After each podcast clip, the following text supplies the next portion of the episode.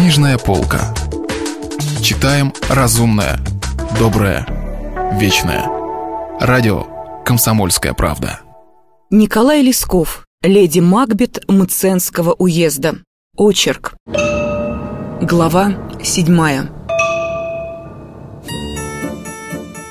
Только Катерина Львовна задула свечу и, совсем раздетая, улеглась на мягкий пуховик, сон так и окутал ее голову.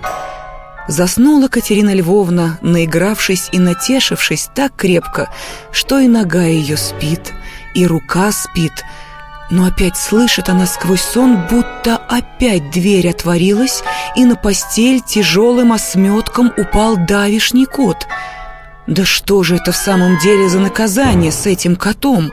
рассуждает усталая Екатерина Львовна. «Дверь теперь уж нарочно я сама своими руками на ключ заперла. Окно закрыто, а он опять тут. Сейчас его выкину». Собиралась стать Катерина Львовна, да сонные руки и ноги ее не служат ей. А кот ходит по всей по ней, и таково-то мудрено курнычет, опять будто слова человеческие выговаривает. По Катерине Львовне по всей даже мурашки стали бегать. Нет, думает она, больше ничего, как непременно завтра надо богоявленской воды взять на кровать, потому что примудренный какой-то этот кот ко мне повадился. А кот курны-мурны у нее над ухом, уткнулся мордою, да и выговаривает. «Какой же, — говорит я, — кот? С какой стати? Ты это очень умно, Катерина Львовна, рассуждаешь, что совсем я не кот, а я именитый купец, Борис Тимофеевич. Я только тем теперь плох стал, что у меня все мои кишочки внутри потрескались от невестушкиного от угощения.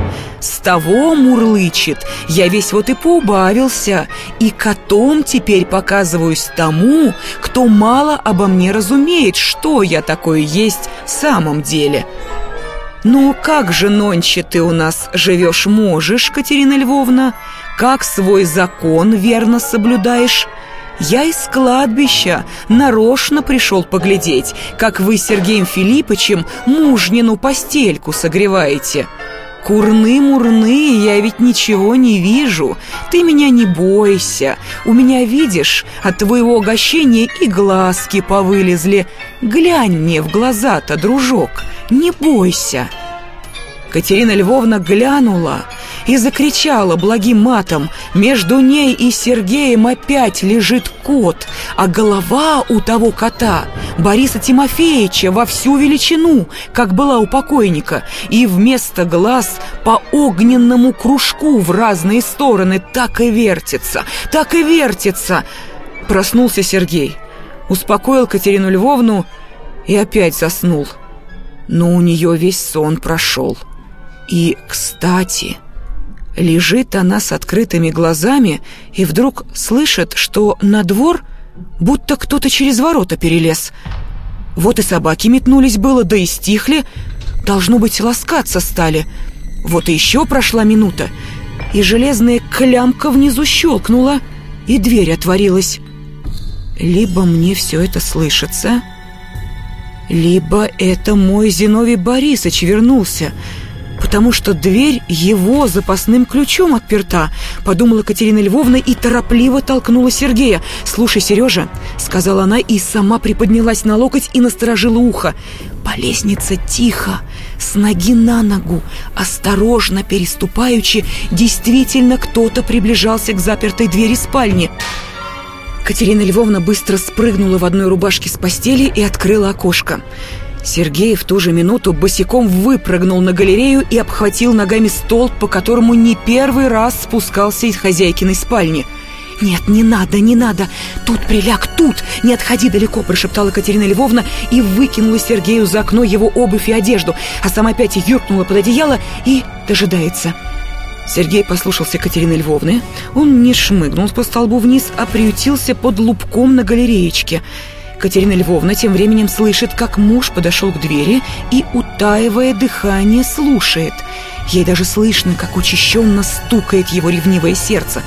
Но не жалость, а злой смех разбирает Катерину Львовну. «Ищи вчерашнего дня», — думает она себе, улыбаясь и дыша непорочным младенцем. Это продолжалось минут десять.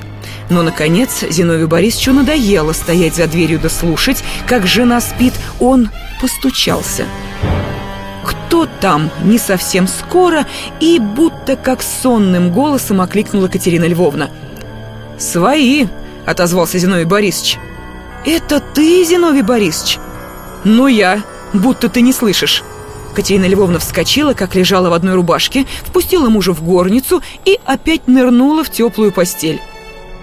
«Что это перед зарей холодно становится?» – произнесла она, укутываясь одеялом. Зиновий Борисович вошел, озираясь, помолился, зажег свечу и еще огляделся. «Как живешь можешь?» – спросил он супругу. «Ничего», – отвечала Катерина Львовна и, привставая, начала надевать распашную ситцевую блузу – «Самовар, небось, поставить?» – спросила она. «Ничего, вскричите Аксинью, пусть поставит». Катерина Львовна нахватила на босу ногу башмачки и выбежала. С полчаса ее назад не было. В это время она сама раздула самоварчик и тихонько запорхнула к Сергею на галерейку. «Сиди тут!» – шепнула она. «Да куда ж сидеть?» – также шепотом спросил Сережа. «Ой, да какой же ты бестолковый! Сиди, докуда я скажу!» И Катерина Львовна сама посадила его на старое место. А Сергею отсюда, с галереи, все слышно, что в спальне происходит. Он слышит опять, как стукнула дверь. И Катерина Львовна снова взошла к мужу. Все от слова до слова слышно.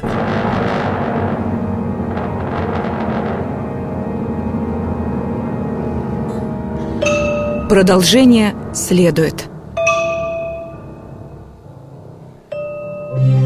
Если вы пропустили главу любимого произведения или хотите послушать книгу целиком, добро пожаловать к нам на сайт kp.ru слэш радио раздел «Книжная полка». Книжная полка. Читаем разумное, доброе, вечное.